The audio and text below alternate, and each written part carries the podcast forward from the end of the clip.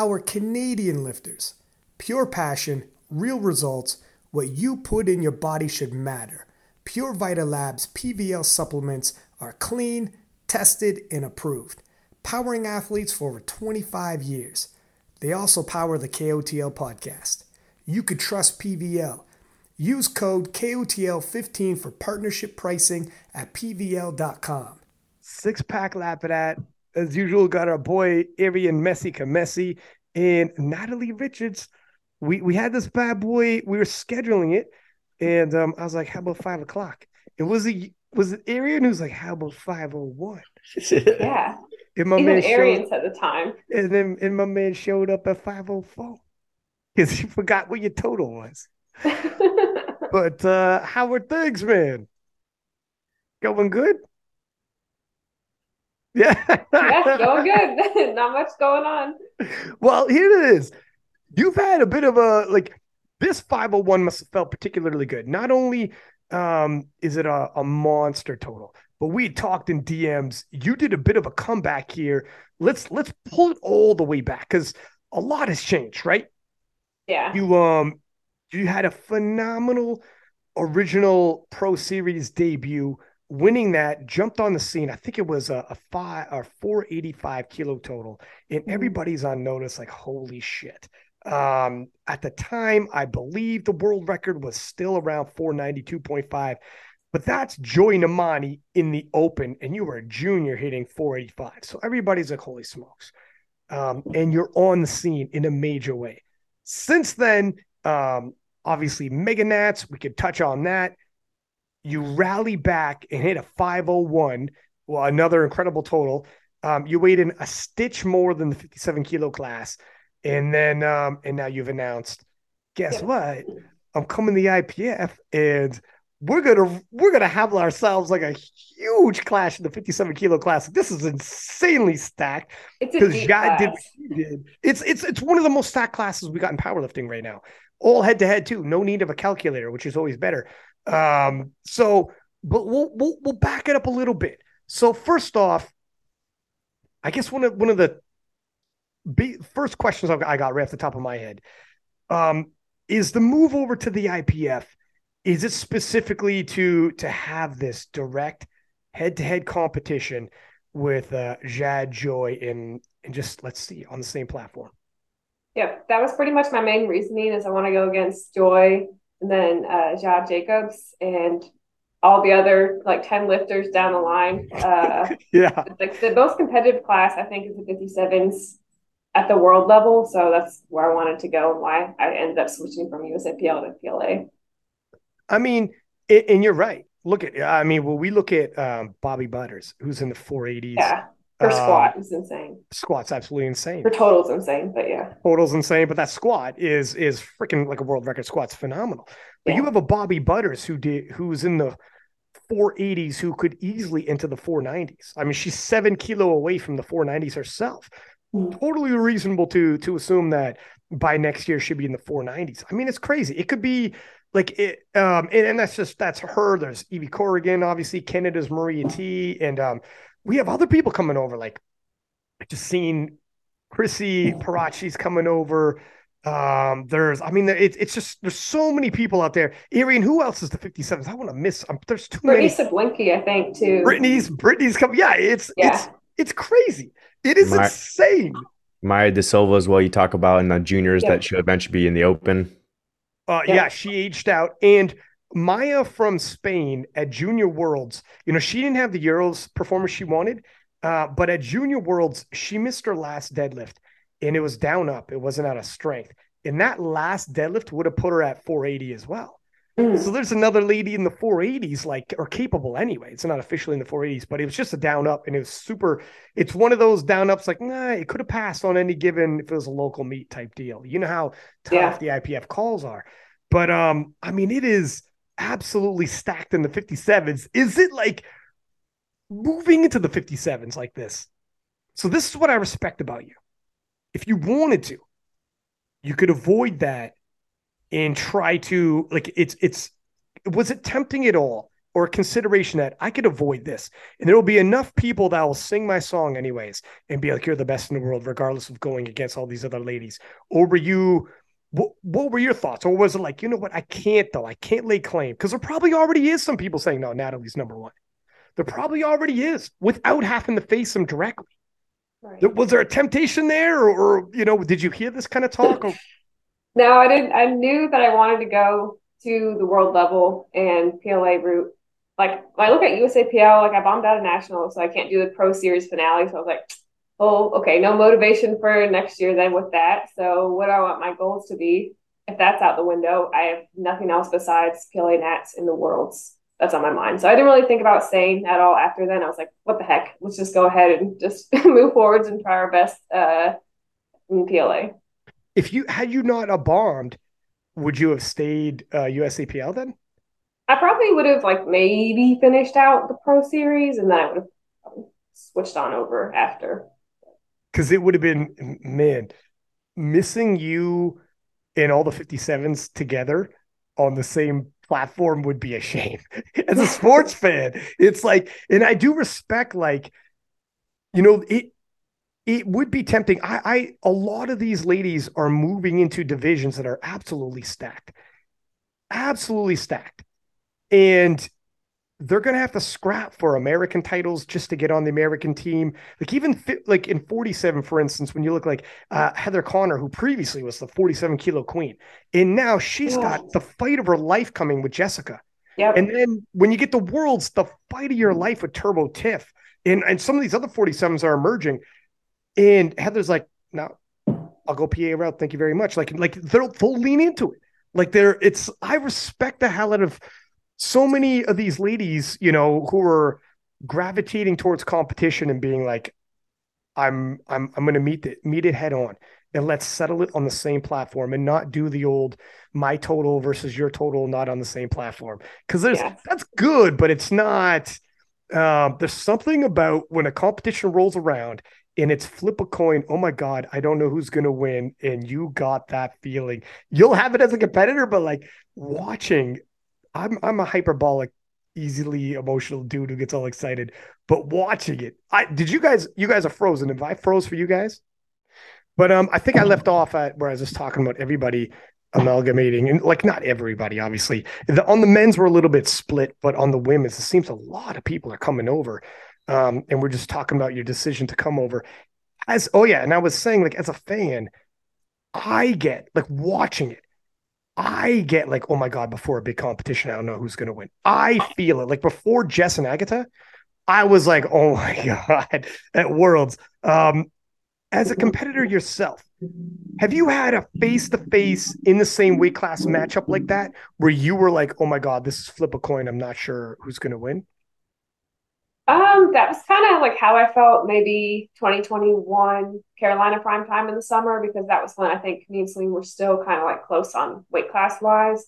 And we'd never gone, well, we went head, head to head before, but this was a bigger stage on Carolina prime time. So that was kind of like the first, like, oh my God type of moment. But since then, it's just been uh, not so intimidating as that first moment. And, and yeah, and you guys, in the summer 2021, and I'm just going to pull this up here. Uh, the Carolina prime time. So that's when you hit your 470, and is the Virginia Pro that you hit your 485? I think so. Yeah. Yeah. And it only the thing is too, it only um, obviously intensifies the more you're around, right? The longer, like 470 is obviously really good for a 57. The longer you're in it, the bigger your total is, the more it gets matched up against like the best of the best and all of a sudden the intensification of everybody watching eyeballs on you expectations etc so then it becomes more and more. Do you feel like um how do you think you'll how do you think you'll react to it? How do you, how does it feel right now know when you're heading into this? I'm not even like worried about that. I'm trying not to like put myself mentally there where i'm like oh my god what if this happens? and do the scenarios in my head because they're just going to screw with me. So i'm really just thinking about okay execute at nationals do what you need to do, and then we'll worry about worlds in like three to four months. Like, don't even worry about it right now. Like, that's kind of where I am. So I don't really want to psych myself out before I even do it. Yeah, and to an extent, you almost got to just like trust yourself. Where it's like, look, at everything you're going to feel, everybody's going to feel. Yeah. Uh, it's it's not unique to you. Whatever the and Russ had a quote. I don't know if he was just sharing it or he, if he like said it himself, but he said this kind of pressure is a gift when he's Mhm. going into a, a big competition. And and Russ for unfortunately for Russ, it's all eyes on him anyways. Period. And he's been winning so long that people want to see him lose now. That's that's the the drawback when you have tons of success. People like like everyone roots against the Yankees type deal, right? Yeah. Um, but he says like this type of pressure is a gift because that means people actually are tuning in and care now. Mhm. Yeah. Now is when like when you feel pressure, it's because oh, this is this is this is the position that people dream of being able to be in. To have like, you know, be representing more than just yourself. You're gonna you're gonna have USA across the chest. Like you gotta win Nats first. By all means, I'm not looking past anybody, Yeah. but the dream would be if the dream is realized, USA across the chest, hitting the world stage against the world's best. And um, yes, yeah, yeah, you'll have some nervousness. But on the flip side, on the flip Oh, yeah. side, that's a dream. that's like what? You know, it's you just gotta have that moment of being able to embrace that. Um, and you you could trust yourself because you've hit 501 and you know what that number would mean. Now, when you hit 501 and you were 57.03, did you purposely just not make 57 or was it what was what were you thinking there? Was it like it didn't really matter because it didn't matter for that competition anyways? Right. Like, uh, honestly, I was not trying to weigh in super light like that. I just got nervous the week of because I was sitting probably at like 59 kilos and I got really nervous like two weeks out. So I naturally just lost a little bit of weight. But good to know that happens because I can cut down pretty easily. But uh, I just Yeah. wanted to make sure I was around probably 58 kilos doing, doing that total to kind of see where I would be at nationals the following year. So I didn't mean to cut down to 57.1, but this kind of happened. Because when you saw, okay, that makes that obviously makes sense then. Yeah. Uh, when you you're like, oh shit, okay, I wasn't actually expecting that. Because I ate breakfast like the morning of, like I was not trying to cut. I drank Gatorade, but it just happened. because when you see it, then you're like, damn it, I might as well have cut that little. I know. You were like, I shouldn't have eaten the breakfast then at that point. or the Gatorade or whatever. Just that's Yeah. like so little a sweat. You could literally have spat that out and be like, damn it, I would have. I But know. I wanted to ask you that because, like, oh my god, it was so close, but it totally makes sense for you. Like, no, I wasn't cutting at all, though. That was Yeah. totally by accident that I ended up. Yeah. Oopsies. I should have just done the point one, but whatever. Whatever it is, what it is. Yeah, it, all's well that is well. Now it would have been. Um, you were that close to being the first 57 that ever crossed the 500 kilo threshold, which would have been because nobody's done it unofficially, right, Arian? Am I not Hmm. correct on that? No, as far as I'm seeing, like uh, on open powerlifting, even for 60 kilos and below, Natalie's the only one over 500. Wow. Okay. Well, you are the first 60 kilo and below to do it, anyways. But we are mad close to a, 50, a 57 doing it, obviously. Um, and who knows, man? Maybe we're gonna see. Maybe we're gonna see us at PA Nats. I mean, it's right around the corner here. When is PA Nats scheduled? That's February, correct? Feb, the like February, the week of the 23rd, I want to say. It's like the last week of February, I think. Were you, were you watching um the European Championship? Wait, okay, because I know Jade, I probably had eyes on a possible five hundo, and um, man, the Euros was some really strict judging. Holy, He got robbed. Let's be honest here. there is some strict judging out there. She could have Um, totaled, I think, I personally, my own opinion, thought she got her squat and I think her last deadlift. And but that total have been insane, like 515, 517. It's so, it's Something like something. It's pretty. It, it's it's a big total. It's it's a yeah. It's a big one. Um, but it's it is what it is because it'll be the same international judging that uh, essentially what they do. They obviously they bring every single country that comes to these international events, Euros being one of them, brings refs, and then those refs do the judging. So the same refs that do the Euros will be the same refs that do Worlds. I'm not sure if I remember the refs being that strict at Worlds. Um, Arian, what are your thoughts there? Did it seem stricter, or does it just seem that way because the people who got hit are big names at Euros, and maybe it was always that just the big names got hit this time, so it impacted us more. I mean, there was big names getting hit in both direction at Worlds too. Maybe sometimes it's a little bit different as well when like I'm there coaching and you're maybe a little bit more emotional versus like watching Euros at home. But like, remember my lifter, Jonathan Garcia, got his third squat overturned to a good lift. Chance, we had the issues with squat getting it overturned. Jesus had the issues with squats where he um, wasn't getting them. Um, Joy, you know, was the whole issue where she almost bombed out on squats and got it in. So there's plenty of stuff like that at Worlds as well. You're, okay, that's recency. That's recency bias then on my right. end. I didn't. I forgot about that. because yeah, I totally did too. Because now that I think about it, when I watched Joy's squat, I was like, you know, that was like all right. It was wow. So you're right. There is, yeah. I guess it could go either way. I guess sometimes when it goes and, against you, it's like, what the hell? And what I try and tell people is like most powerlifters, we could probably say 75% or more, maybe even 90% or more of powerlifters are squatting like right on the line, like either just below parallel or just below above parallel. It's not like people are squatting like ass to grass, like weightlifting and be like, oh, you right. call me for depth. Everyone's playing that line. So sometimes you're gonna get called on it, whether the judges are calling it, you know, easier or harder, you know, it can go one way or the other. Yeah.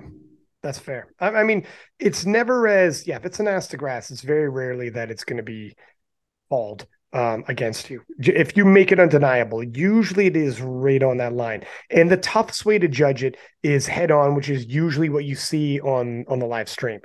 And everybody posts a live stream and is like, "Take a look at my squat depth," and it's or a picture right. of dead on. It's like that's very difficult but uh, I understand what it is. Um, but it's tough. It's it's a very tough. Um, it's it's a, it, when you come into the IPF at the very least, you know the standard is going to be probably the highest of the standards, and that's something to think about.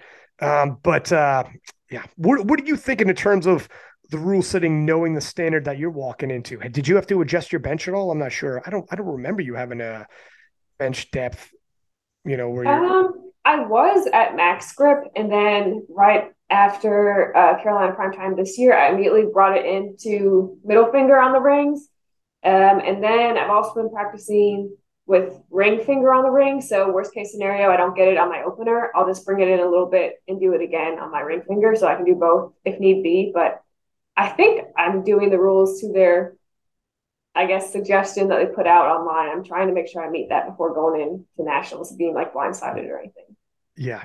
Hopefully everything's cleared up too. The communication isn't the greatest on exactly what this rule looks like. Like the last thing I want to see is major competitors bombing out on this because I know.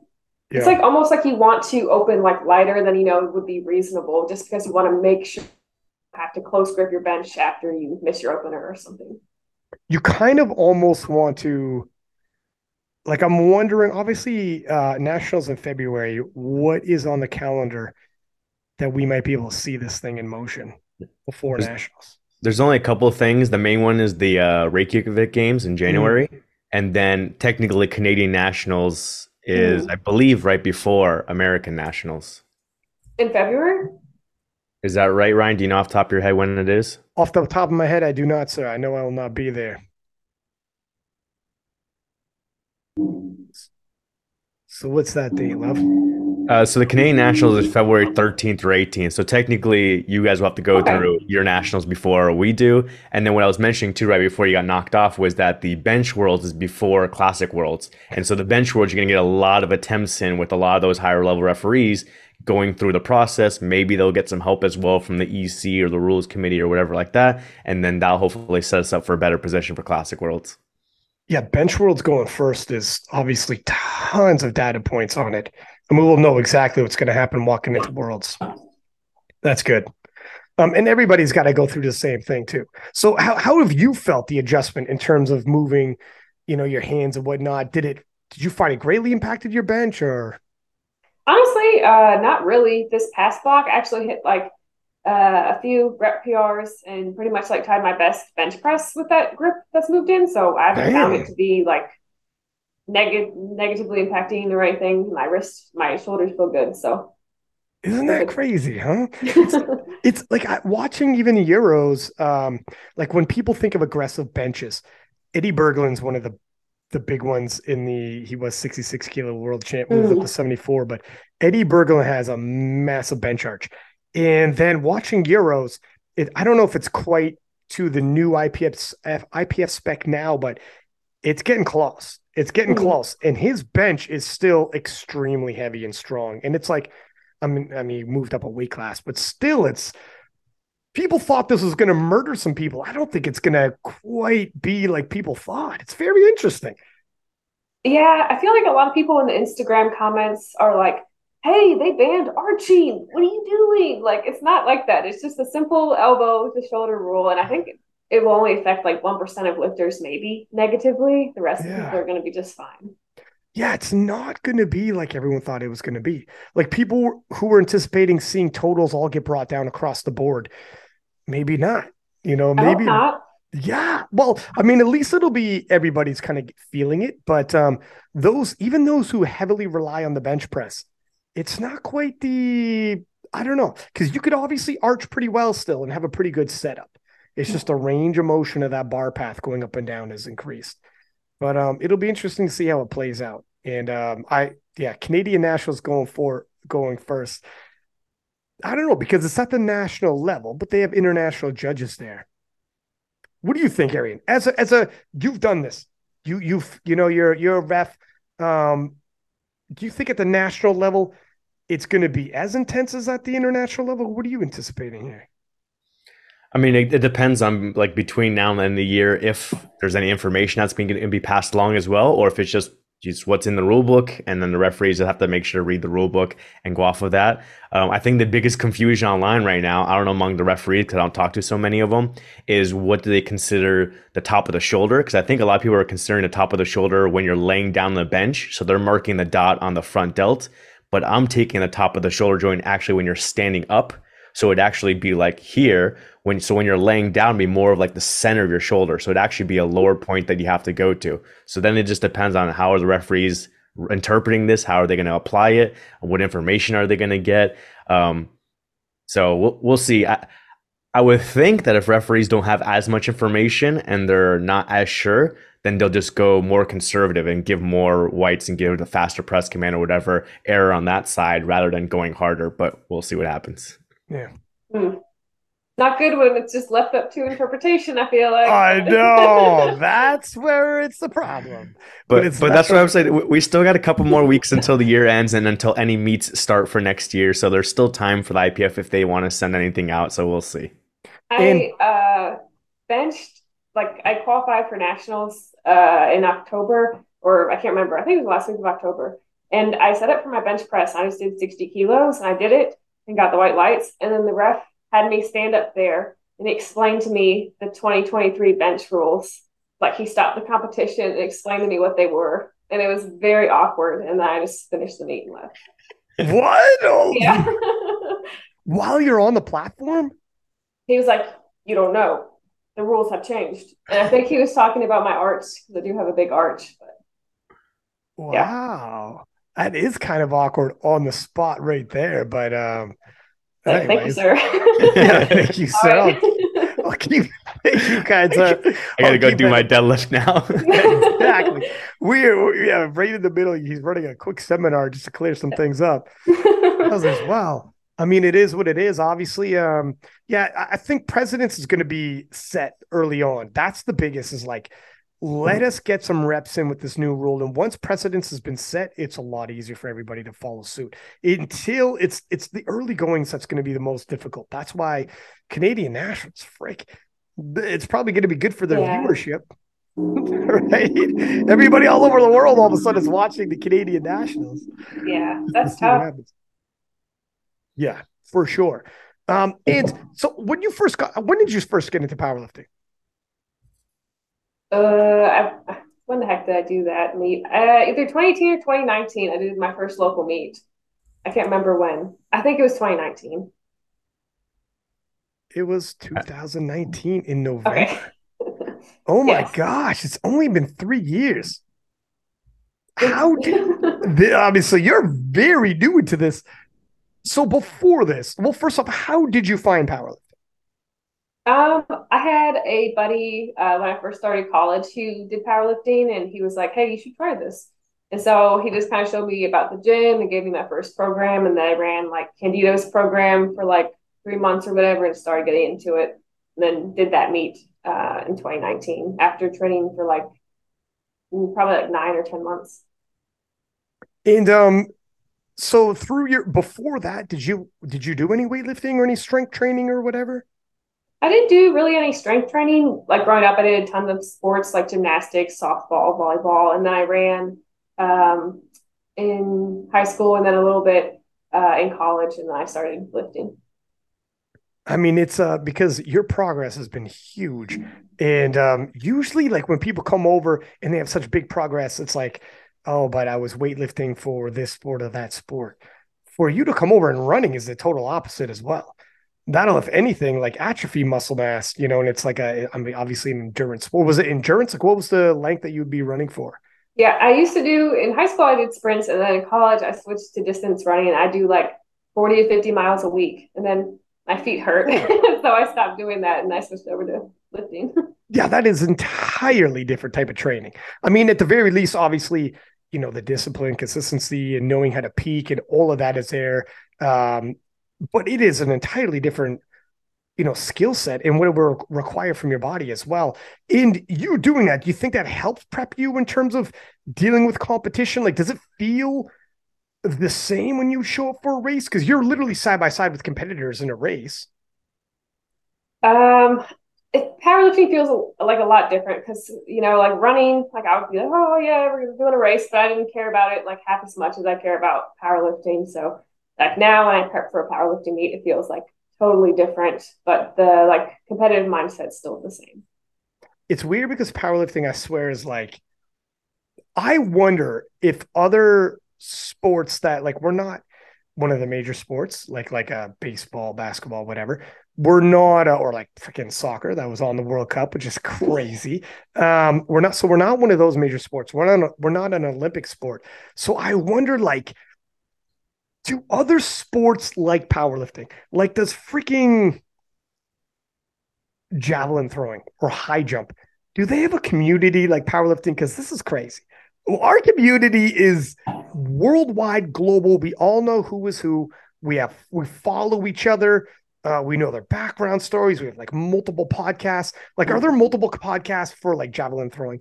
You know what I mean? Like, like it's hard for me to wrap my head around or anything, discus throwing or whatever other sports. Like it's it is like nothing like a. It, it's hard to even try to explain to people powerlifting and how deep into it we get, but we do. You know, when you got into powerlifting, were you kind of shocked by that? Yes, I was like, who are these people? like, I didn't know anyone in my first meet, and then I ended up meeting um, like the entire powerlifting community from there. I went on Instagram right after the meet and I was like, let me go ahead and just follow everyone that I met today. And then I started growing like the friends and the community in there. And it's it's insane how you can know like everyone or know of everyone just from online and then see them in person. Yeah. And so you started this like essentially walking in at 2020 because it was November 2019. So you came in like kind of at a bad time because COVID was about to hit. Yes. Um, yeah, I remember right. that now. Okay. right. And that's like a really tough time to all of a sudden be coming in. But who were some of the people that you started following first off when you got into powerlifting? I'm pretty sure like Meg Scanlon was like the first person I followed. Uh, and then I think I obviously heard of like Russ just because he's everywhere. And then I think I started just trying to follow everyone in North Carolina. So like Heather Connor and then like Brittany Sablinky and then growing from there from North Carolina out kind of branched out. And was it yeah. weird to start meeting these people in person or yeah. I was like, hi guys, I'm new here. Thanks. Uh, thanks for having me. uh, see, it's would you have like it, it's kind of weird. So sometimes when you're in powerlifting, um, you could be in it for years and never meet a Russ or never meet a Heather in person until years go by. Especially, it's probably you know if you're coming from a different nation, but so if you're coming from other nations, you don't ever see that unless you already make it to the world championship, which is very difficult, obviously. So for them, by the time they meet like oh, Russell Orhii or some of these other bigger stars, it's like, oh my God for them. But for in the US, sometimes you can you can run into these people relatively quickly, even at somewhat local meets. They could be coaching people, handling people, helping out. Um, so it was probably did you was it already some starstruckness when you met these people, or was it, or did it happen too quickly? And you're like, I got into powerlifting, and I was around these people already before I even knew how big they were. Um, I remember like when I did the VA Pro, I was really excited to meet Sam because I was like, oh, she's so cool. And because I've always watched her lift and stuff. And then I actually met her in the bathroom for the first time. And I was like, that's Sam Calhoun. And then we said hello and everything. She's like the nicest person ever. And since then, I've not really been like super, like, you know, intimidated to say hey to anyone since then. But yeah. when you first start out, it's definitely a little like star, starstruck. It's just different. Um, yeah. And how, how weird is it that this quickly you've become one of the bigger names in powerlifting? Mm, I don't know if I feel like the one of the bigger names yet. really? I think I got some work to do first, and then and then I'll give myself that title. But uh, it does feel like uh, exciting just to know other people at meets now because we talk so much online, and the community has just grown so much. Like when you show up at the World Championships, there'll be a lot of people who already know you. Like there will be a lot of people who show up at the World Championships from a lot of different nations all over the world, and people may or may not know who they are. When you show up at the World Championships, probably everybody's gonna be like, "Yeah, I know Natalie Richards." Is that with that? And then, of course, you got to go through American Nationals again. Um, you know, with all respect for everybody, whoever's listening, like, "Hey, man, I'm battling for that spot too." But let's say hypothetically, um, I mean, yeah, it's got to be weird that it happened relatively quickly for you because at the end of 2021, when you hit that 485, already people started beating the drums for this. You know, they started going, oh my gosh, she's, you know, I think you were 21 at the time. Is that right? What was I? I just turned, I was think I was 22 last year. I think I was 22. Oh, let's take a quick. I just turned 24 this year in October. Yeah, 22. That's right. Um, and so for you to have hit that as a junior, and obviously Joy Nnamani just being seven and a half kilo away, it was um, you know, already people started comparing you against a world champion. And Joy Nnamani is like a she was a 52 kilo world champion, 57 kilo world champion. Like like her resume is huge for you to be have those comparisons so quickly. You know, what were your thoughts when all this was taking place? Were you like, holy smokes, this is coming pretty fast? Yeah, it definitely felt like that a little bit. Uh but I try not to like let that get to my head or be like, oh man, you need to really step it up if you're gonna go against this. I don't think it's like that. You know, I just do like my own thing. But uh like I always see people compete at the world level, like it's so much harder than just lifting in your backyard, like any in the states at all, because the travel is so different and the judging is so different. So it's hard to compare the local meet that I did to like Joy's total going into the Virginia Pro at the end of 2021, um, were you anticipating that kind of performance? Was this kind of what you had on your radar? You went. Yeah, uh, I was definitely trying for that. I was definitely like anticipating. I was a little nervous on squats because I always had hip pain or knee pain going in, and I'm pretty sure I had knee pain going into the VA Pro, but squats ended up going fine. I had nine for nine day and just PR, I think, a little bit of everything there. So ended up being really good. We knew you were good. That nine for nine 485 was a massive signal to the rest of the world, though. Um, I mean, obviously, proof is in the pudding. And, and you show all your gym lifts, and people could kind of see trending, and you hit hit 470, which is really good as well. But that's really when you put together that nine for nine day. Um, after that, and then all of a sudden the obvious comparisons are coming. Initially, when you go USAPL, what were your thoughts there? Are you thinking was it you know the the Pro Series seemed good, and or initially when all this was happening and USAPL split and you took that route, what what went into your decision there? So when like USAPL was splitting from IPF, I didn't really want to make a quick decision because I didn't know what was actually going to happen. I didn't realize what PLA was going to become or what they're were going to really offer the lifters who wanted to go to Worlds, but also wanted to try to do both. I guess it, you know, there's not really an option to do the Pro Series and to go to Worlds. It's pretty much one or the other. But I just kind of wanted to sit back for a while and just go as planned and go into nationals and then see what would happen after that with the whole road to Worlds and whatnot. Yeah, it's unfortunate that there even had to be a split, but it is what it is. It, it's you came at the like at that moment in time. It it's crazy for me who like remembers for years it was always like USAPL. You win USAPL Nats, you go to Worlds. We're all in the same umbrella. We're all, you know. So um, I don't know. Still not fully used to it, but it is what it is. But um, so you decide you go to go into Nats. Um, uh, Nats. What what happened with? Because time has passed. Easy to talk about. Uh, what happened with the deadlifts? What happened around Mega Nats? All right. So, uh, like I was saying, I had a lot of external factors going into nationals, but the biggest thing was like in prep before like a week or two when I hit my last heavy deadlift, I tried to do 222 and a half and I missed it on grip and my hands tore. And I think that just got in my head and I was not confident at all my deadlift. And then nationals, I didn't hook grip like normal. I really tried to hold on to the bar because I was so scared I was going to drop it again then you know when you hold on so tight, your shoulders come forwards, and then you look like that, and then judges give you red light. So it is what it is. Yeah, I mean it's it's tough because um, up until that point, that was like that was like the big one, and um, it was. I know you mean where, yeah, you can miss a lift. And, and that was, you didn't need, you said 222 and a half in the gym, and yeah. you don't even need anywhere close to that. And you had come back. Obviously, you had redeemed yourself, come back and hit heavier than that. Cause at Nats, you'd miss 210, 210, and then miss 215. Now you came back for Carolina and hit that 215 um anyway. So you know you could i mean all's well that ends well and you got your confidence back but um yeah it's it's tough when something like that happens and it was at that meet in particular with mega nats. Was it afterwards like okay if this is the worst case scenario was it is it like what was like? Was this like the darkest moment? Was this like overwhelming? Or was it almost like a sigh of relief like okay the worst case scenario happened i'm still here. Still you know the sun still rose next day. We still got another competition to go. How did it feel?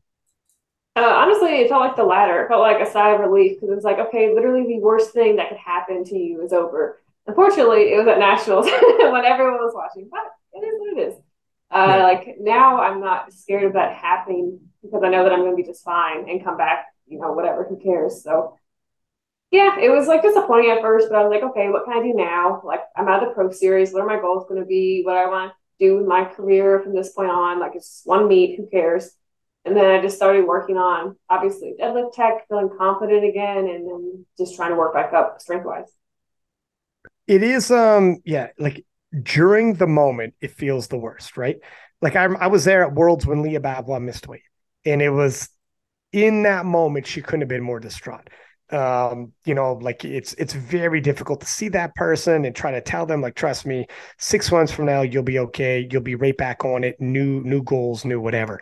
Um, but in that moment it's like it just feels like that's moments lasting forever. How much was the next competition a redemption meet when you hit that 501 how much did it mean mean to you to cross into the 500s and were you telling yourself this is my my way of getting redemption right now? Um, I didn't really put too much pressure on myself uh, for Carolina prime time, or I honestly didn't know I was going to hit 501 until like we talked about thirds, like on meet day, like after I pulled my second, we were like, "What do you want to do for your third? And I was like, "This seems good." So we did that. Um, but I didn't really want to put myself in the situation where this is a redemption meet. I need to do this, whatever, whatever. I just thought about, okay, let's execute. Let's have a great meet, have a fun time just kind of that meet for those reasons. It is, um, yeah, like when once, you know, once the redemption storyline gets broken out, it throws on that another layer of expectations. It's tough because, they, like, you think about Team France had a couple people have redemption meets, and we've seen it swing both ways. You know, Penna didn't have his redemption meet, and now it, you know, he's still looking for it. It's gonna come, obviously. You keep showing up, you're gonna have your redemption. Um, Lya Bavoil did. And you know, some people it's it's a hitting miss proposition, and it's tough, right? It's tough to be like, I know what you mean, where you might be like, I, I don't want to put pressure on myself for a possible redemption meet, but um, at, the very least, every time you hit the platform, you know it's it's an opportunity to right a wrong. You know, redemption is always one competition away, so you don't need to hang in there too long. Was 500 kilos uh, a goal, anyways? Like, like was it in the back of your mind at all when you started adding up? All right, I'm close or you still be like, I don't even want to think about 500 kilos because you had to have known it was ballpark in the, around there. I swear I did not look at what my total was going to be. I just looked really? at each individual lift and I was like, okay, hmm, what do I want to do for each individual one? And then it just so happened to be 501 at the end. But I really wanted to squat uh, close to 400 and bench, you know, 237 or whatever, and pull more than I did at the VA Pro, and I accomplished all those three things. So total 501, so be it. That has got to be like you got to be so disciplined to not add up your numbers. Be like, I wonder, wonder what total some of my goals would give me overall. Or were you like you were you consciously telling yourself, I'm not going to add these numbers up. I don't want to know.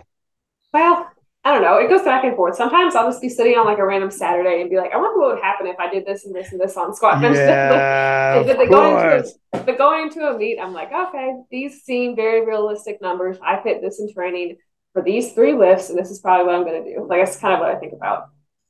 It is like that's the biggest. Te- like every powerlifter does that, huh? Grabs the calculator, be like, what would happen if I did this? What would happen if I do that? And all of a sudden, like, oh shit, best. I'm like looking at the dots. What dot? What do I need to hit to have 700 dots? For sure. For sure, yeah. Doing like, well, if I cut a little bit of body weight here, and like, you never know what could happen. yeah. Um, yeah, for sure. It's uh, it's difficult not to. And do you, do you, because you you said you had watched Jade Jacob at the Euros. Do you watch your competitors like? the streams and watch them compete? And do you watch their training as well, or do you, are you also how are you like that? Um, it honestly just depends on the competitor. Like going into like the, the meets here, not so much. I don't really watch what people are going into and posting their peak numbers and stuff because I don't like to watch that on Instagram. But like uh, on a global level, I always like to watch Joy or Jade lift or Bobbi. Like it's just from a pure spectator's perspective. I, I don't want to watch as a competitor, but I watch it from a spectator. I think they're like really, really fun to watch. What did you think about um, the Jade Jacob Joy Nnamani battle at Worlds when it came down to 0.5? that was freaking insane. I didn't know who was going to get it. It, uh, I, so I was sleeping on Jade and like, I, I, like the fellas in the podcast and the preview show had her. So did people have her winning Arian or, or was it silver? Uh, I don't know if Rory or anyone had him winning, but definitely had him up there on the podium and, and projecting bigger totals than like what you and I were thinking. And and Jade would be like like obviously since then Jad's done what she's done. She's like, what did you have me? Do you remember? It's like you know I didn't have you on the podium. I totally. It's the thing. It's, it's difficult to see sometimes in terms of people's training where they might end up. Um, but yeah, absolutely. The the live stream, those ladies just lit it on fire. Like that was a like a hell of a showdown right to the oh, very last deadlift. I know. Joyce, when she came out, she was like shushing the crowd. She was getting focused about doing her lift. I was like, oh shit. Like, let's go. Here we are. Yeah. And um in Jade being a junior and stepping up to the plate and putting on the performance she did. Like you want, like when these days were around, you want some, somebody's got to step up. Sometimes you're like, you could have somebody winning, winning, winning, and then win, and everyone's relatively close. Or somebody emerges from the pack, steps up, and is like, I am going to. This is going to be a dogfight, you know, right down the last. This is we're going. Okay, Brian is gone. I think I think we officially lost him. I don't know what his uh I don't know what his agenda is. I don't know what his uh, question was. Um but I, I wanted to jump back and go over nationals. Um, because you were you were mentioning how you were having like a not as good of a training cycle. You were having like external stressors and stuff like that. Um, on on the podcast, we always let people talk about whatever they want and don't talk about whatever they don't want. But was part of the stressors, or was it an added stress that this was like your first like nationals or your first like big meet? oh yeah, like it was. Uh, everyone, you know, I know it's good intentions and stuff. People, people would be like, "Oh, are you excited? You're about to go to nationals. You're about to show them who you are and all that stuff." And I'd be like, "Okay, all right now." Like it's just a lot of external pressure being nationals. I don't think next go around I'm gonna let that get to my head really and just treat it as a normal day, normal SBD day, and things like that. But definitely going in, I was feeling a lot of the pressure. And then I would just get really stressed at work randomly because I'm like thinking about my attempts at nationals for no reason. And then it just got a lot.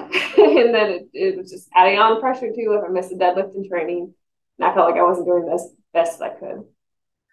Yeah, I mean, that definitely has something with uh, friends, I guess, and social media, everything like that. Like Yeah. that's something Jonathan Cayco said at Worlds is that Ryan keeps typing up, "Oh, Mr. Perfect, he goes nine for nine all the time. He wins all these big meets and everything like that." Yep. And that pressure was just adding on him, and then he finally missed that deadlift, and he's like, "He's like, I'm kind of glad now that that streak is over. Yeah. Ryan's not going to talk about it anymore."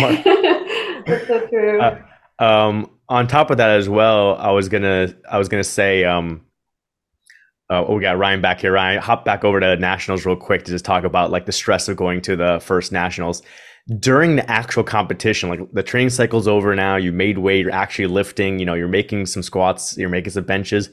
Did you like feel anything coming on as far as like did you feel weak that day or like concerned about your deadlift or any of your lifts or anything like that or were you feeling good until you started getting called on those deadlifts I knew that it was not going to be a good day.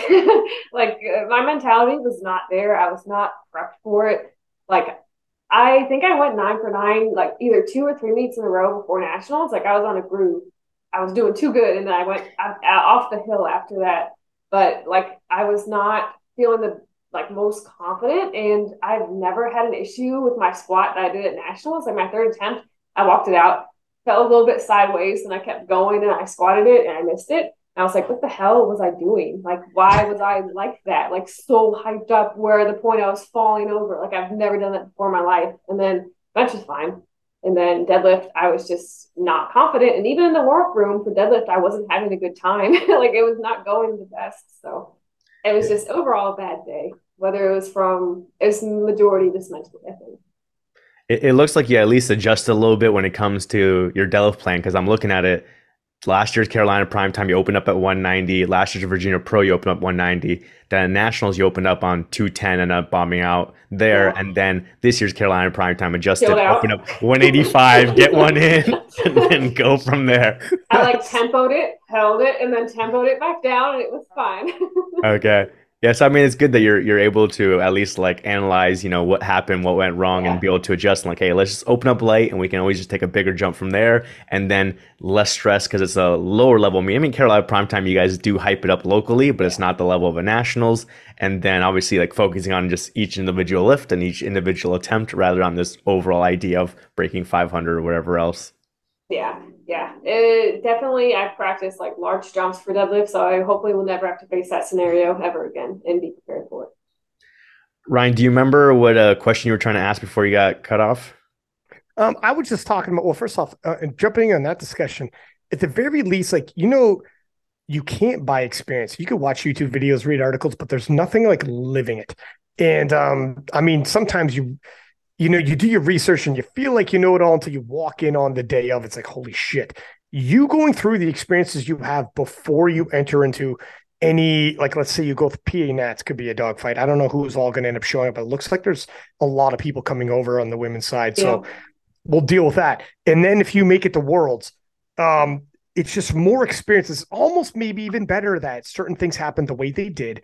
So when you show up and it's Jade from France, Joey, and all these people, and, and the hype is going to be insane, you're more and more ready each and every time. There's something about that kind of experience. And I've had people on the podcast who jumped into that fire real quick. And um, it took him a couple times. Even a guy like Russ, it was his second world championships that that he won, right? Like he first he lost to Brett, came back, rallied back, and beat Brett to take the world title. Like it's you know, be, and and because he he jumped in quick, and um, I mean, there's other factors, injuries and stuff like that. I think that were plaguing him as well. But there's something to be said for like, okay, it's okay not to rush things. Maybe it was good after all that you go through these experiences and, and live them now. So when you show up there, it's harder and harder when you see that 10 year veteran hard to rattle like a taylor atwood if something's slightly off taylor's not getting rattled you know what i mean? Like and where you said you showed up like ah man wasn't feeling it super whatever. When you're time after time more and more competitions you gain confidence you're like i'll be all right Yeah. know, the more things you face, you're like, I've been here. though. We we've done this kind of thing. We've done this song. I've heard the song before. I know all the dance dance moves to this one. So um, I don't know. There's something to be said for that. Um, and, and while I was getting cut off, and if I get cut off again, guys, I'm just gonna jump in the conversation wherever you guys are at. Don't worry. I'll just listen and try to cue my way in. Um, but uh, I was just saying how at, at I think at the uh, going back to the World Championships when Jade emerged and, and made a push on at that, and you never kind of know when that's going to happen and how it's like a a gift. But that's the gift of having a stacked division where sometimes people somebody steps up and makes something happen. Um, but going into next year's Worlds, it's going to be absolutely stacked. It's not even about somebody stepping up. I think it's everybody's already the expectations are going to be high from so many people. It could be three people on the podium, uh, 500 kilos and up. Nat, are you still with us, or did Natalie freeze this time?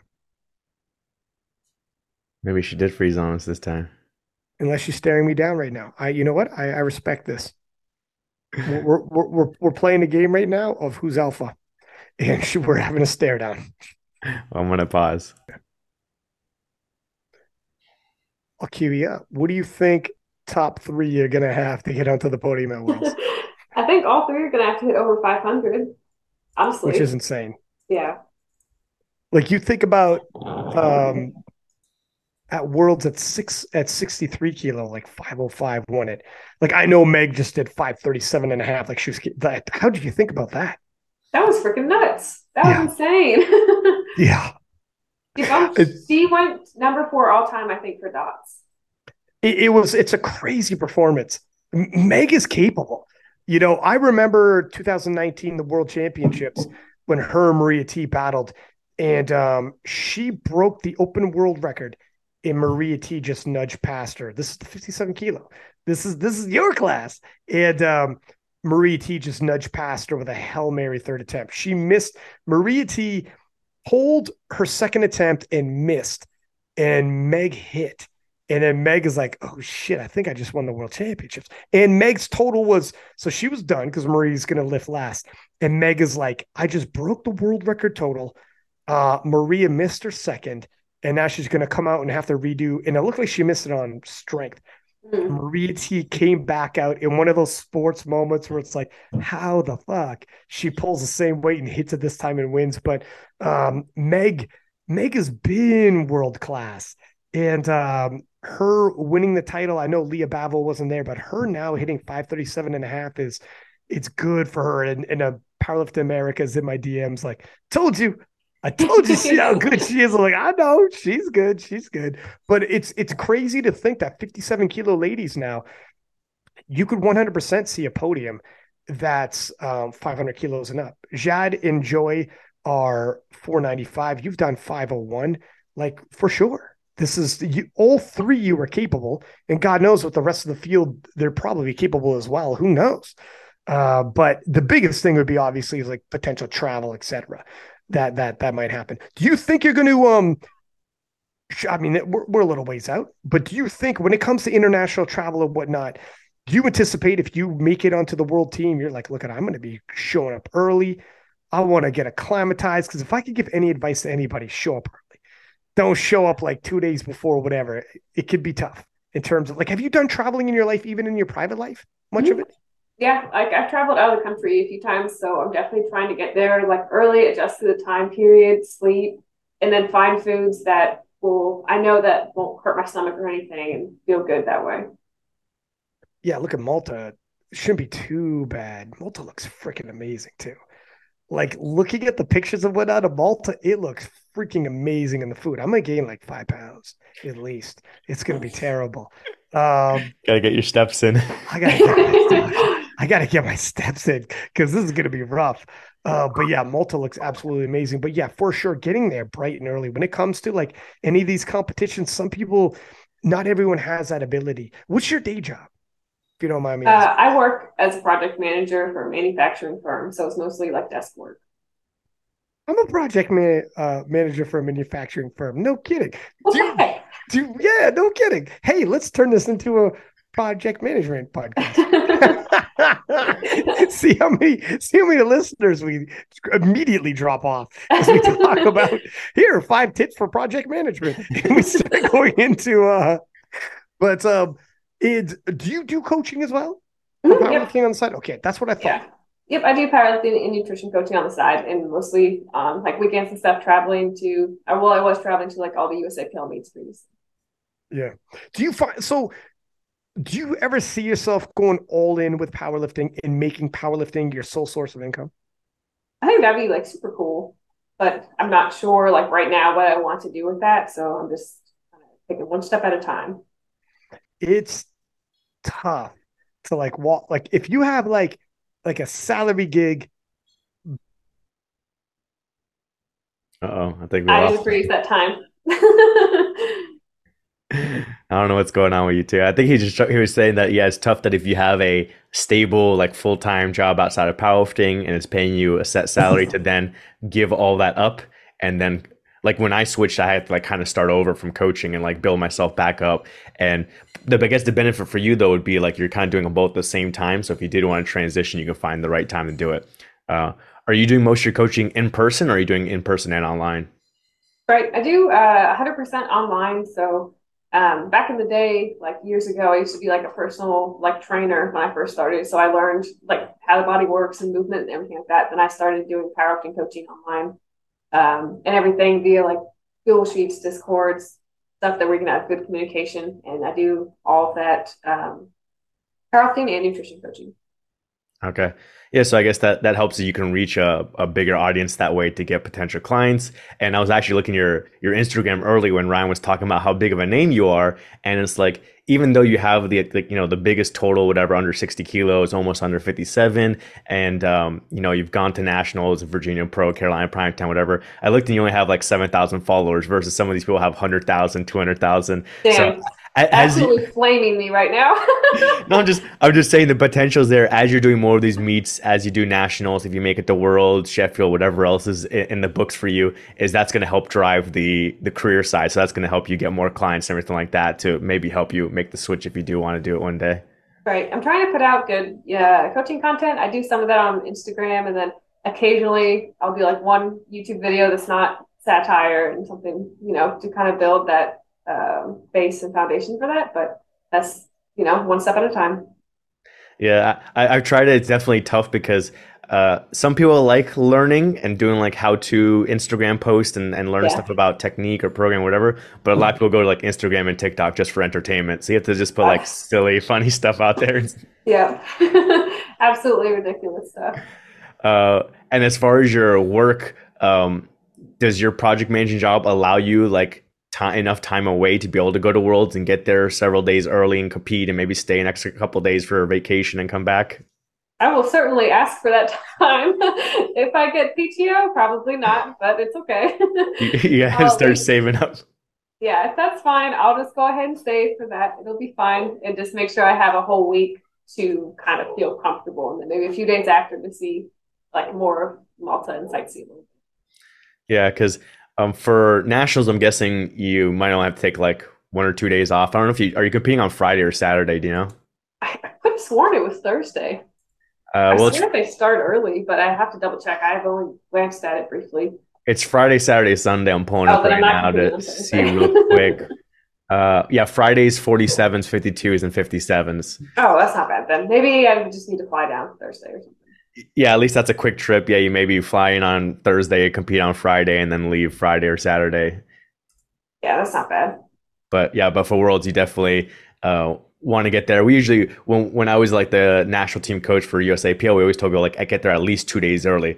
Even just like for the fact that your flight might get delayed or canceled yeah. or your bags may get stuck somewhere, or whatever, having that leeway to, to get your stuff or be, be there on time.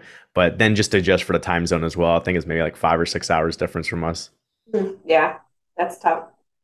Um, and then what I was thinking too is you guys were talking about the uh, the totals for worlds, and I was looking at the world records. Is like uh, Lya has the world record in the 63s at 556.5, and then for the 57s, Jade has it at 495.5. So that's like a 60 kilo difference.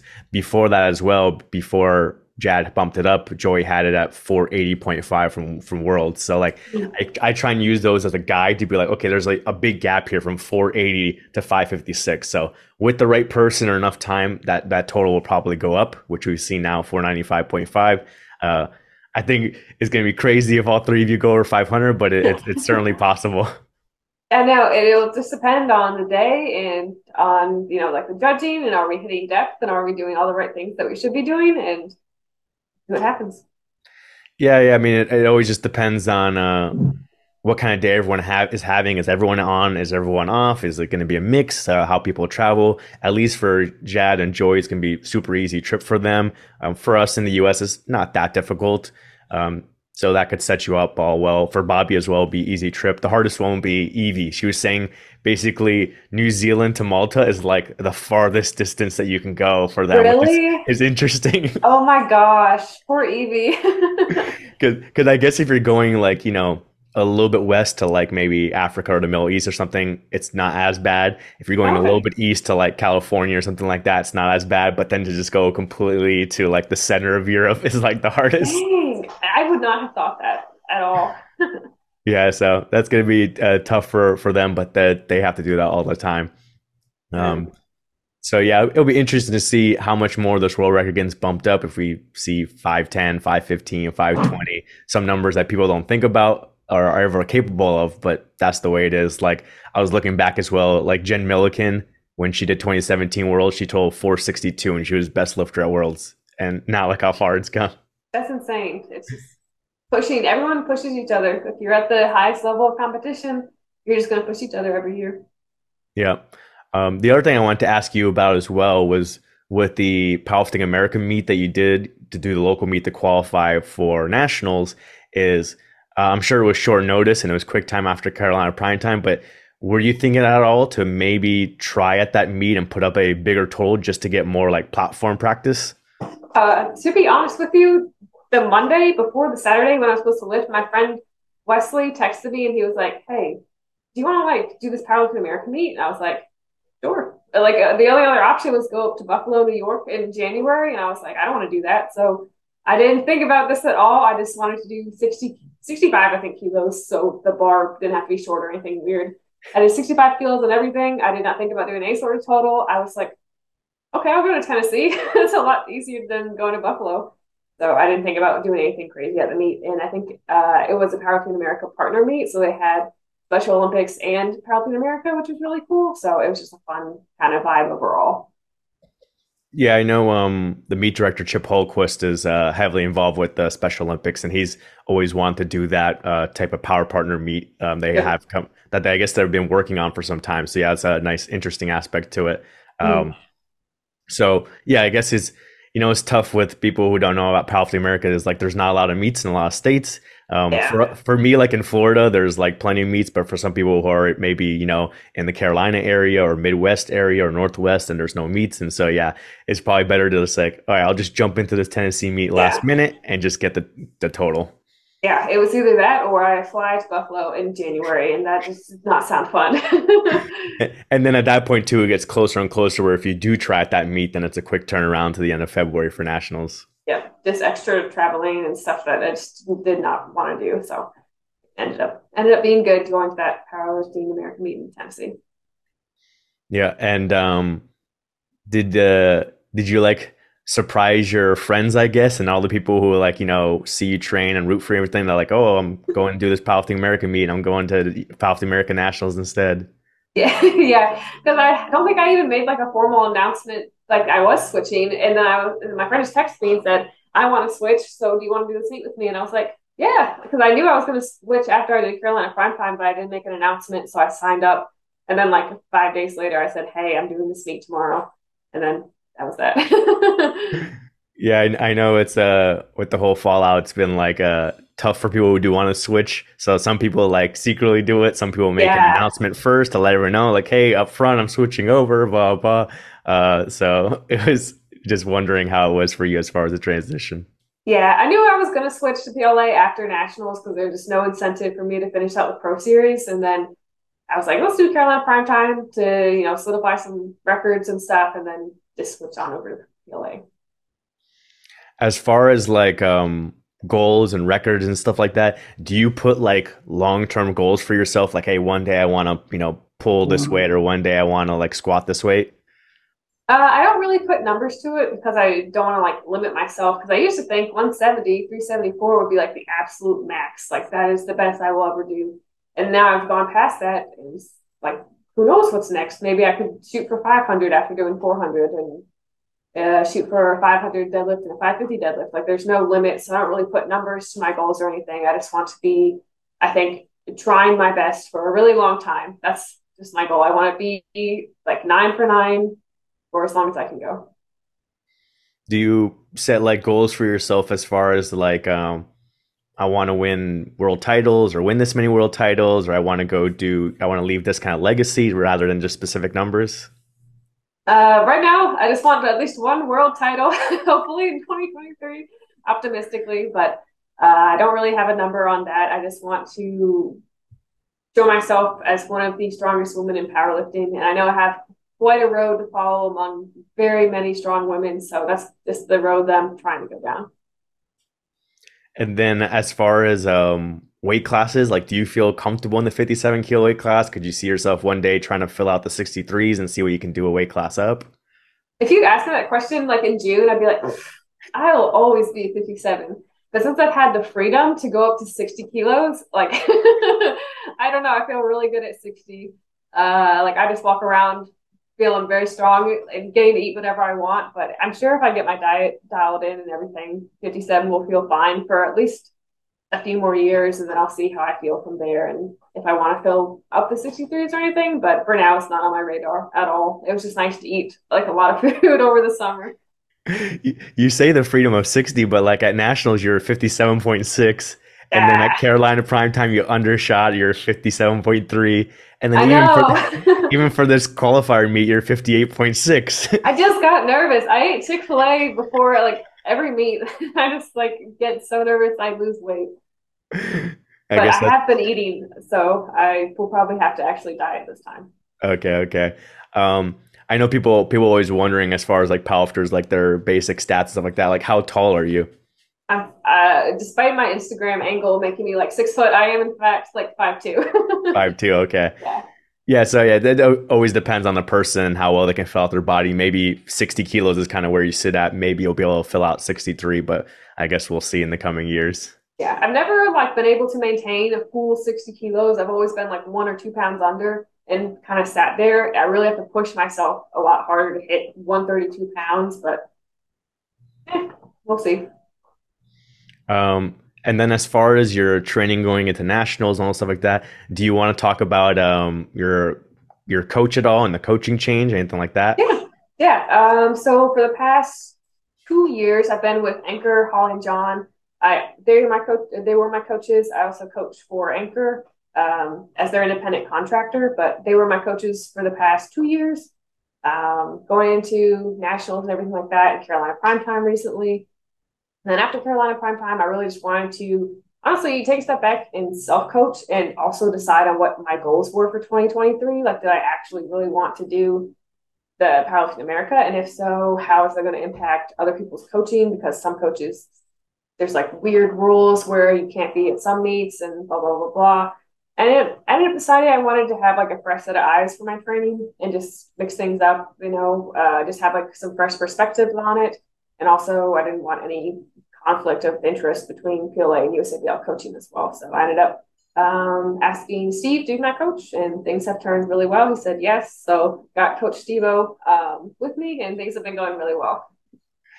You're like, I don't want to cause any like uh, trouble between USAPL and Powerlifting yeah. America. So let me get Steve Denovi to be my coach. Hey, Steve. uh, we we'll we'll see if uh, if they pull him aside and say anything to him at nationals. Oh my gosh, I doubt it. Well, maybe actually, I don't know. And then they pull. I think they pulled Angelo aside last year. That that's the story I heard. I didn't see it. I was there all three days, but yeah, apparently they pulled him out of the crowd and into the side of wherever and spoke to him about the things he said. That's awesome. so we'll see if they do the, the same thing to Steve. But yeah, I, Steve was messaging me the other, the other day as far as the membership and stuff. So he's planning on going to nationals. It seems like he's fine. so we'll see. Yeah, he's, he's super chill. um, and then I was gonna um, I was gonna say as far as your your training now with Steve, I know it's like really early on, but do you feel like there were like any big changes that he's done, or has it been like little small tweaks, or is there nothing really that stands out yet, and you have to wait and see? So since nationals is so close, uh, like I guess we started we started four weeks ago. We just ended our first block together. uh, on Friday. So we didn't want to do anything major that will throw me off since we are so close to nationals. So we've made really small tweaks on all three lifts, and it's a little bit of a different um, programming style. Nothing major, nothing huge. Um, some new cues and new feedback and everything. Um, so basically, just prioritizing, uh, feeling better, getting back into higher intensive loads after taking. So I took five weeks off after Carolina Prime Time, so I didn't do like really any comp squats or anything. So we did that for these four weeks. We tweaked a little bit of my bench press, making sure my depth will be what it should be, or worst case scenario, I can at least close grip my opener or something like that. And then on deadlifts, uh, obviously, I wanted to make sure that uh, what happened at nationals won't happen again. So we're making some tweaks there, things like that. But absolutely nothing major, just small things so that we can have a really good performance at nationals. Cool. And I know people always want to know like how like these top lifters are training. So how many days a week do you train? I train five days a week. I usually take uh, two rest days, one during the week, and then I take Sundays off as well. Um, but I'm right now I'm doing two squat days. I'm doing um, depending on whatever Steve wants to put in the block. I think I'm doing two low bar days. Uh, I have to check, but uh, doing that, I'm doing four bench press days, uh, adding in that fourth bench press and seeing how my bench reacts to that volume change. And then I'm also doing two deadlift days, which is new because I would do well, it's not new deadlift days, but I would always do either conventional in sumo or stiff legged deadlifts in sumo. But now I'm doing two actual sumo days, which is new. And um, are you doing more uh, percentage based or more RPE based? Uh, he gives me both. Like he gives me like a range of percentage and then RPE, so I don't overshoot and like die. Hopefully, I kind of overshot a little bit this week. Not gonna lie, but it's fine. I was gonna say, you always gotta keep some of you strong lifters in check from going too far off the rails. I felt so bad because this is our first block together, and I really thought I had these lifts and that they were going to be in the right RPE range, and they were definitely overshot. So uh, it is what it is. It happens. and then, uh, do you regularly do any kind of cardio, or you just keep uh, your nutrition in check? Um, I don't know. I, I walk a ton. Like I walk uh, my dog twice a day. We do like three to four miles. So I guess that's walking. That's decent.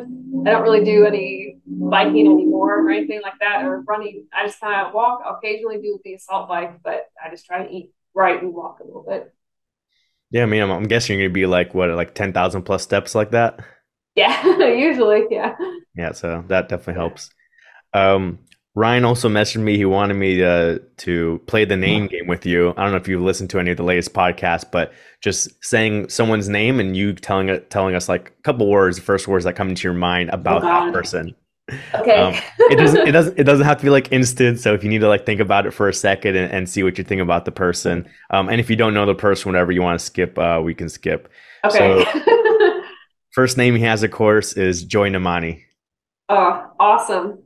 inspiring. I love Joy. Um, second name is Jessica Buettner. Uh, muscle mommy, I think would be the correct correct way to address her, and also the first words that come to mind. muscle mommy, I was like, I guess, I guess her dogs can be her kids. um, Russel Orhii? Uh, first thing that pops to my mind is like a dollars no, I can't say that. Uh, first thing that pops to my mind is like a gold chain.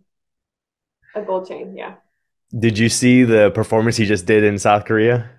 Um, I did. I don't know what he totaled. Uh, he I saw his third deadlift. That was a really good grind. I don't know what what did he total. He totaled 885 in the 90 kilo class. He like didn't cut weight for it, um, okay. which is which is now the highest total in the 90 kilos. He t- totaled more than what uh, Brandon Petrie won Petrie. nationals with. Yeah, that's right. That's right. That's right. And I saw his uh, story that says like I am him. And it was like in the 80, the 90s and the 82 class or whatever. yeah, because he fin- finished off the year with the highest total in both. Yeah. uh, next name, Lya Bavoil. Um, First thing that pops to my mind is her reaction after she hit that last deadlift and got 600 dots. That was absolutely. Uh, Jesus Olivares. Ah, I don't know Jesus that well. We'll like talk occasionally, but he seems like a really uh, cool dude, and I hope he hits something absolutely insane on his squats at nationals. Or I guess he doesn't have to do nationals, does he? Is he going straight to worlds? Well, he has to first see if he gets the invite to Sheffield or not, Sheffield, since they right? haven't done the the wild card invites yet, or at least we don't know publicly. And Yeah. then from there, he has to decide whether he wants to do nationals or try and get on the team through Sheffield. So we'll see what he wants to do. Okay, cool. But he he lives in Texas, and you know we'll we'll see what kind of competition he has. He may not have any, so he may come and do nationals, and he may be there, you know, on Thursday or Friday. So you may end up meeting him there. If Mhm. not, then if you make it to Worlds and he makes it to Worlds, you can meet him there. cool. Uh, Jade Jacob. Oh, I talk to her a lot in the DMs sometimes. Um, first thing that pops into mind, uh, I don't know. Just kind of like in uh, awe and shock of what she's capable of, I guess. And when when you first came into USAPL before we got kicked out and COVID and all that stuff like that, you were still a junior. Were you ever thinking about like going to nationals to try and make it to Worlds as a junior? Uh, I didn't ever really think about that. I was just really trying to make it to nationals because I didn't know where I even like ranked up against people in the United States, so I didn't have worlds on my radar at all. And I remember in 2020, I think I tried to do a qualifier meet for nationals, and then I did the qualifier meet, and then nationals got canceled that year. I think it was 2020. Uh, Yeah. and everything. So I was like, may- maybe in a different world, the paths would have lined up where you two would Yeah. have competed at junior worlds against each other. Right, yeah, I did not even have that like on my radar at the time. Okay. Uh, next name, Taylor Atwood. I have never talked to Taylor. I don't think he knows who I am. uh, I don't know much about Tra- Taylor Atwood for him being the best male powerlifter, uh, I guess, of all time. Do you like follow him at all as far as his like meet performances and stuff like that? Uh, not strictly. I'll like see what he throws up uh, at like Worlds or something, and I'm definitely gonna watch him at Sheffield. But I haven't really followed his training that strictly. Okay. Yeah. We'll we'll see as well if if he does nationals or does, does Sheffield, but he's also Yeah. competing on on Friday as far as the current uh, schedule for nationals. So maybe you'll both be in the ses- same session, competing side by side, and you'll get to meet him. Uh, Celine Crum. Um, I I would say that she really taught me what it is, what competition is. That pops into my mind because we like whether we like it or not, freaking two white lights. I've told them a thousand times, and Marshall always put us together for no reason. And I, yeah, we have taught each other, I think, competition and pushing each other really high. It, it's starting to separate more as far as like different weight classes and now it'll be like different federations and stuff. But like early on, it was like you both were like similar to body weights. you're both competing in South Carolina or North Carolina meets, sometimes against your, each other. And so like, yeah, people were like hyping this up of North Carolina versus South Carolina or Natalie versus Celine. Um, Uh, I told like Marshall does all the graphics and all the interviews for Carolina Primetime, and I said, Marshall, can you please not make this a storyline because you aren't going to weigh the same. Like it's not going to be like that. And he was like, Nah, I'm gonna get. I got to get the clicks or whatever he said. But yeah, they've always put us put us together.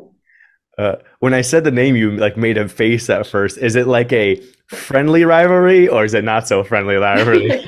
we don't talk like really at all. I would say it's friendly though. Like I wish nothing but the best for Celine, and she's obviously like stepped out and just like uh really just blossomed as she's gone up a little bit in 63s and whatnot, whatever path she wants. I wish her nothing but the best because she certainly has uh put put a really good perspective on what it is to be competitive, and I can never you know thank someone enough for that. Okay. Well, I, I guess now the the storylines going forward from King of Lifts and Two White Lights, everything is going to be you going into nationals and then Worlds going against Joy and Jade and all of them. So now you have some uh, new people to be on posters with. God, and you need to tell Ryan if he needs a picture, just ask me because he chooses absolutely terrible pictures of me when he posts. So We'll we'll we'll let him know that you mentioned this uh, on the yeah. podcast, and Uh, then and then I guess you'll have better pictures of you um, when we go into nationals and worlds and stuff like that. The IPF takes their own photos as well, so we'll have stuff to pick from. Um, I was I was also going to mention um, uh, now that we're getting close to the end of the podcast is uh, are you sponsored by anyone? Uh, recently, I am sponsored by SBD as of like uh, last week or so. So shout out to SBD, and then also Left Bar Bros Apparel. Okay. I, I want to make sure to I confirm that before I also brought that like SBD usually sends a photographer to all the meets. So then we'll get a bunch of, you know, photos and stuff like that from nationals. And if you do go to worlds from SBD and then they'll usually share them with Ryan. So then he'll have better okay, photos to use. okay. man, the like the only one that he used that was like really bad was when I missed my third squat and I like waved, but I was like crying and my forehead vein was popping out, and I was like, Ryan, was there like no other picture you could have possibly used for that? it, it depends on what posts it was or what fo- videos and stuff like that. But some of the ones I I I'd make for him um, and so sometimes I have to just go to the person's Instagram and scroll through and see what kind of photo right. I can find of them that's on their Instagram. Some people don't post that much to Instagram, and I could try and go to Facebook, whatever like that. So sometimes it's, it's hard, but yeah, I'm not sure if that was one of my posts or his posts that he yeah, made. We'll just blame him since he's not here right now. Thanks. Um, and also, do you want to um, give people any information on how they can reach you as far as coaching for nutrition, programming, or whatever else? Yep. Um, if you want, just shoot me a DM, uh, nat underscore lifting on Instagram or www.anchorpower.co, and I'm on the website there. And then, is there uh, anything else you want to uh, mention? Any shout outs, anything else? Hmm. I will shout out one person, Jovi Kim, for being my best friend and traveling with me for every single powerlifting meet since literally, I think, 2020. Is is he the one who switched to Powerlifting America first? Oh, that was that was Wesley. He already got a shout out though. okay, okay. So got all the shout outs out, the sponsors, all the coaching, everything like that. Um, so I, I, know it was a, a little bit of a rough episode here, losing Ryan a bunch of times and losing you once, but I'm glad we were able to get through it and finish it off. Thanks for coming on and, and dealing with this. Hopefully next time, uh, maybe after nationals, whatever, we'll do another one and, and, it'll go a little bit more smoothly. And for all the listeners, of course, uh, you know, be sure to subscribe to the podcast. So you can listen to all these interviews and be sure to give us likes and everything like that. Um, you can take a clip of whatever section you like um, from this episode, post it on your Instagram stories, tag us while we share it. Um, and I guess with that, I'll end it. Thank you all, and uh, bye, Natalie. Bye.